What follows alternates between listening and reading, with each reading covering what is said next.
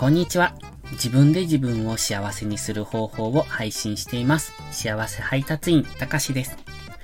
会社員の経験から学んだ物事に対する考え方や、自分が大嫌いだった過去から今の前向きな自分へ変わろうと試行錯誤してきた経験を少しずつ配信しています。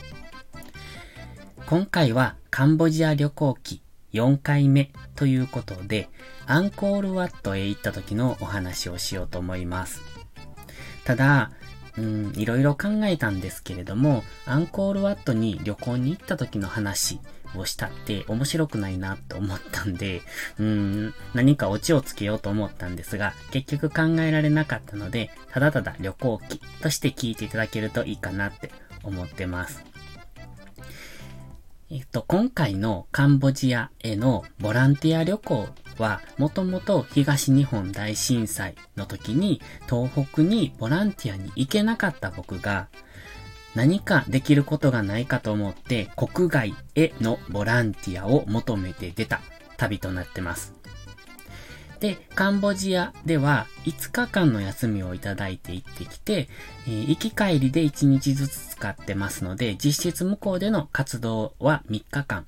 そのうち2日間はボランティアとして子供たちに授業を教えるということをしてきまして、ただ日曜日だけは学校がなかったので、そこだけオプションのツアーっていうのがあって、そこでアンコールワットに行きますかみたいなのがあったと思うんです。で、せっかくカンボジアに行くんだから、アンコールワット見たいなとは思って、オプションに申し込んでたんですね。ただ、カンボジアに行く前に、エジプトと、うん、ペルーでマチュピチュも行ってきたんですよ。あ、行ってきたというか、まあその何年か前だと思うんですが、行ってたんですね。で、エジプトはずっと行きたかったので、憧れで念願で行ってきたんですが、マチュピチュに関しては、もう、なんというか、エジプト以上のものを求めに行った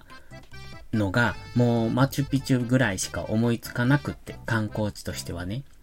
もうそこを見れたから、もう大満足って思ったんです。ただ、マチュピチュに行った時は、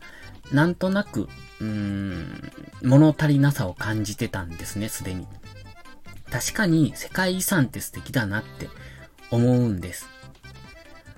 おそらくその時代の歴史だとか、そういう背景を知っているともっと楽しめたと思うんですが、なんせ僕は社会が苦手なんですね。全く社会ダメで、歴史も興味がないというか、苦手だったんです。す、すでに学校の授業の時に。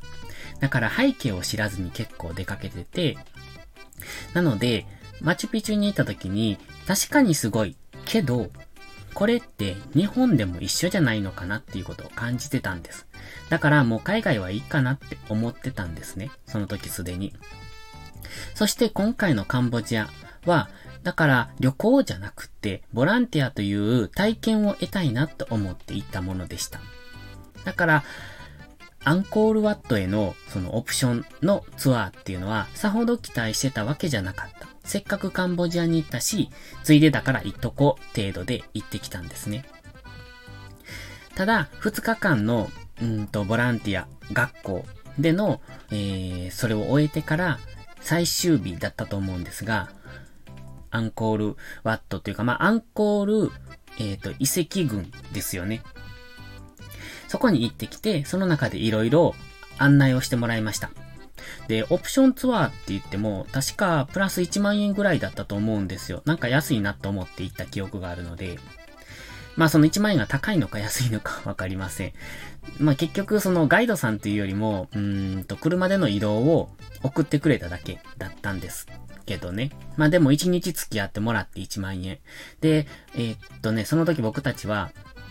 うーんと、ボランティアが3人いて自分を含め、そのうちの2人で行ったんですよ。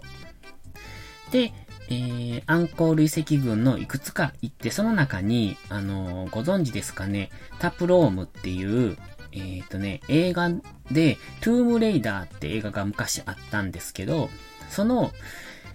えー、っと、ロケ地に使われてた、あの、寺院ですよね、確か。寺院に木が生えてるのかな？その木の根っこが寺院を覆ってるっていう、そんな、えー、有名な多分写真とかも多いと思うんですが、そのタプロームっていう廃墟、寺院の廃墟ですよね。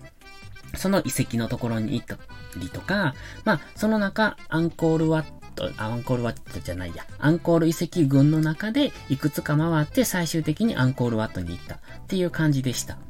で、アンコールワットってね、その時僕はなんとなくしかイメージがなかったんです。今でこそ、あの、夕日とアンコールワットみたいな、すごく素敵な写真が思い浮かべられる人も多いと思うんですけど、その当時っていうのは、まあ、ほとんど興味がなかったですし、まあ、なんせアンコールワットという名前だけを知ってて、あ、こんな感じのものっていう、そんな中で行ったので、いまいち着いた時に、あれ？こんなんだっけ？って思いながら行ったんですよ。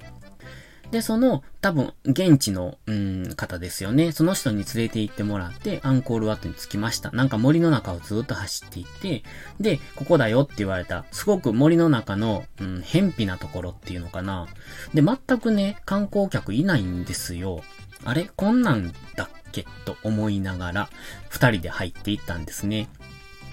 で、その当時、まあ、その当時というか、今はこのこのくらいは常識だと思うんですけれども、そのもう一人のね、ボランティアの方が、カバンを後ろ掛けにしてたんです。わかります？あの、ショルダーバッグみたいなので、えっ、と、体の後ろ側にカバンが来る。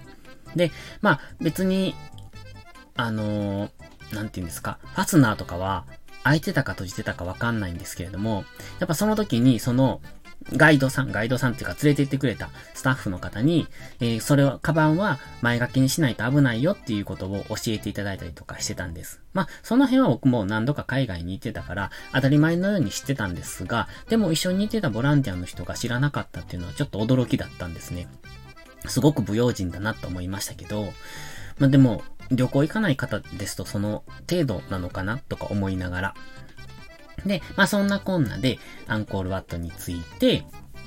で、えー、入っていきました。確かに遺跡ってすごいなって思うんです。で、特に多分アンコールワットで有名なのは、あの、浮き彫りって言うんですかね。壁をこうくり抜いて半分絵が浮いてるっていうそんな状態のもの。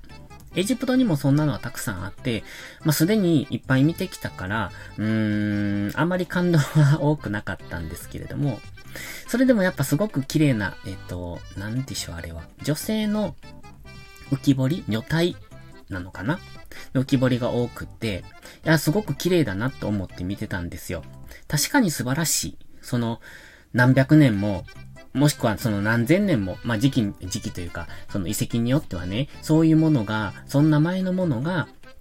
えっ、と、あって、それをその当時の人たちは何を思って作ってたのかな、なんてことを思うと、すごくロマンのあることだと思うんですが、まあ僕には歴史の知識もなくって、なんともわからない中で、ただただそれを見て、あ、すごいなっていう、そんな感じだったんです。だから、基本的に知識がなかったから楽しめなかったっていうところはあったんでしょうけど、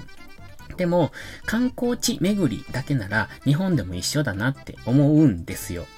例えば、うん、なんでしょう。えっ、ー、と、屋久島に行ってもそうですし、お寺巡り、京都のお寺なんかも古くてすごいのがたくさんあります。で、お寺に行っても一緒なんですね。例えば、お寺好きの友達と一緒にいた時に、僕自身はお寺に行って、ああ、なんか古くてすごいなって、大きくてすごいなって思ったりするんですけど、その友人は、その、寺の組み立て方ていうんですか？柱の組み方とか、屋根の形だとか、あそこにあんなもんがあるだとか、そういうのを好きで見てるんですね。やっぱり楽しみ方っていうのは、知識がないと楽しめないなって思うんですけど、なかなかそこまで入り込むことが自分にはできなくって難しいなとも思ってます。で、結論、海外に行こうが日本にいようが、見るところを、うん、に興味を持って見てれば、もっと楽しめるんだっていうことが思って 結果的にはアンコールワットも、うんと、他のところもね、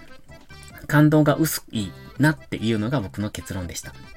ただ、今回アンコールワット、そうやって見ながら、うーんと、やっぱそれでも感動するところは多いんですよね。すごいなっていうのが。単純に綺麗だなとか、すごいなって思いながら見ていきました。でね、で、最初に全然お客さんがいなかったって言ったじゃないですか。で、道を進めるにつれてお客さんが増えてくるんですよ、なぜか。なんでかなって思いながら、だんだん明るく開けてきて、お客さんが増えて、で、最後の、うんと、運転手の方が待っていただいてる場所に到着して初めて気づきました。そこがね、正面だったんです。つまり、僕たちは裏口から入ってきたんですよ。どうして裏口に案内したって思いましたけど 裏口から入って正面に抜けてきたっていう、そんなルートを通ってきたんです。正面に来て初めて気づきました。だって、そこに来て初めていつものアンコールワットのその景色に出会えたんですから。裏から見てたら全然わかんなかったんですよね。っていう今回の旅行、今回じゃないな、その時の旅行でした。ある意味貴重じゃないですか。本来ならアンコールワットの正面から入って裏の方に行くんですけど、だから僕たちは裏から入ってきたから、そりゃお客さんいないですよね。おそらく皆さんお客さんってアンコールワットの正面ばっかり見るから、こう、前方の方にしかいないんですよ。で、後ろに行けば行くほど人はどんどん減っていって、当然僕たちが入った入り口、裏の入り口っていうのは、お客さんなんて一人もいなかったんですね。まあ、そこまでお客さん見に行かないってことです。逆に僕たちはそこから見れたから、